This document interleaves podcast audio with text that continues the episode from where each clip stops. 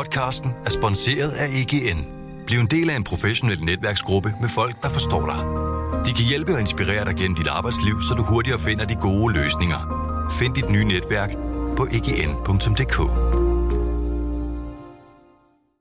Velkommen til Morgenposten. Berlingskes nyhedsoverblik. Røde partier i København vil frigøre sig fra Folketinget, for tingets politikere til gode ser i alt for høj grad landdistrikterne, mener de. En dansker har besluttet sig for at tage kampen op mod verdens rigeste mand Elon Musk, og så vil nogle virksomheder til at lave elektronik, der holder længere for at gøre op med brug og smid væk kulturen. Sådan lyder overskrifterne for den her udgave af Morgenposten. Kalenderen siger søndag den 3. oktober. Jeg hedder Morten Olsen, og det er mig, der har redigeret og indtalt Morgenposten i dag. Først var det Rwanda, der skulle huse et dansk modtagelsescenter, og nu er det muligvis Ukraine. Ifølge Jyllandsposten så er udlændinge- og integrationsminister Mathias Tesfaye i dialog med Ukraine om at etablere et center, der skal huse danske asylsøgere. Det har i længere tid været regeringens ønske at oprette et modtagelsescenter uden for EU. Dog er dialogen med Ukraine ifølge avisen i sin helt indledende fase. Ifølge Flemming Splidsbol, der er seniorforsker på Dansk Institut for Internationale Studier og Ukraine-ekspert, så er det ikke uden problemer. Han siger, at det vil være følsomt, hvis man lige pludselig får mange asylansøgere fra afrikanske lande og Mellemøsten. Ukrainerne er migrations- og islamskeptiske, siger Flemming Splidsbol. Ifølge Jyllandsposten så er Rwanda dog stadig det land, som regeringen er mest lun på at oprette et modtagscenter i. Udflytning af arbejdspladser, udflytning af uddannelser og omfordeling af pengene. Goderne er i overvis sævet ud af hovedstaden, og mens København selv skal finde penge til metro og havnetunnel, så bliver resten af landet plastret til med motorveje.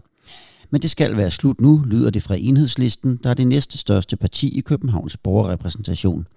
Det skriver Berlingske. Hvis staten ikke vil åbne pengekassen for hovedstaden, så skal København ifølge enhedslisten have fuldstændig frihed til selv at takle store udfordringer. Det kan fx være luftforurening, boligmangel og bandekriminalitet.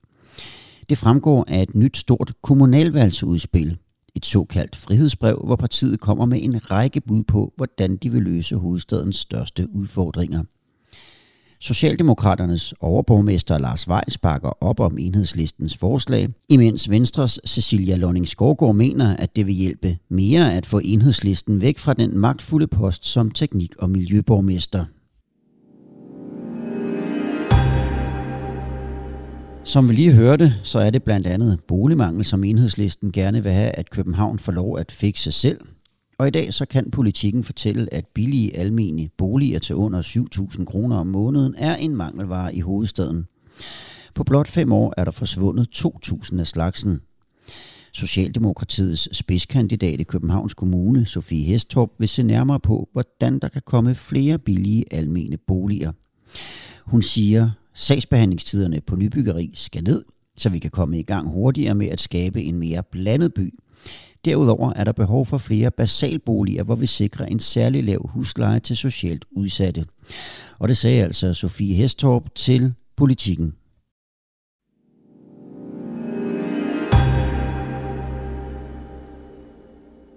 Og så skal vi til noget så utraditionelt som en dansker med store visioner for bilbranchen. Det er Henrik Fisker, der er manden bag bilvirksomheden Fisker Inc., der producerer elbiler. Virksomheden blev i 2016 lanceret som en Tesla-killer, og Henrik Fisker siger nu, at han forventer, at virksomheden har en markedsværdi på 200 milliarder dollars i 2025. Og om seks år tror Henrik Fisker, at virksomheden vil være mere værd end Tesla, der ejes af verdens rigeste mand Elon Musk. Fisker, der står bag flere ikoniske biler for blandt andre Aston Martin og BMW, arbejder netop nu på en ny elbil, det er en SUV med navnet Fisker Ocean, der skal være den mest bæredygtige bil i verden. Og hvis du vil læse mere om en mand, der hverken mangler ambitioner eller selvtillid, så kan du finde en længere artikel på berlingske.dk.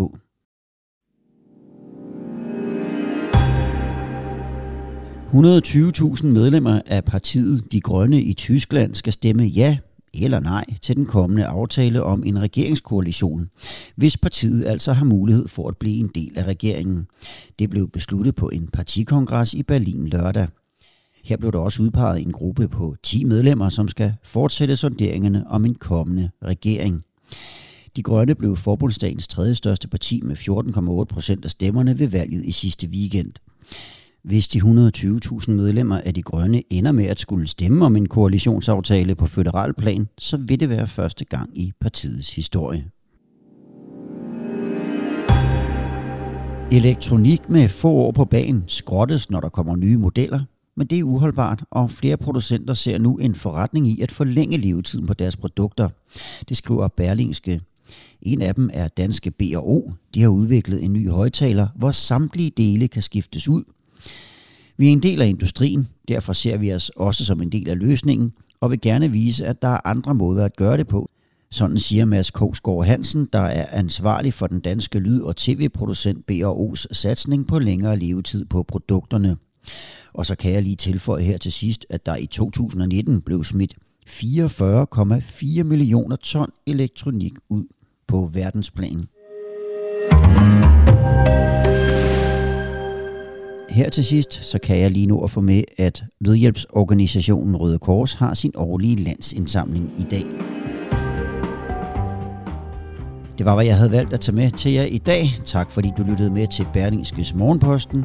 I morgen der er Mette Melgaard klar med en ny omgang nyheder til dig. Ha' en rigtig god søndag.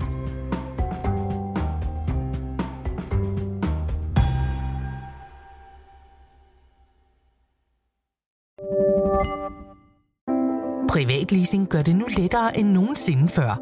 Når det kommer til elbiler, er Polestar 2 en sand stjerne på himlen. Med privatleasing af Polestar 2 får du ikke kun glæden af at køre en topmoderne elbil, men også fordelene ved lave driftsomkostninger lige fra dag 1.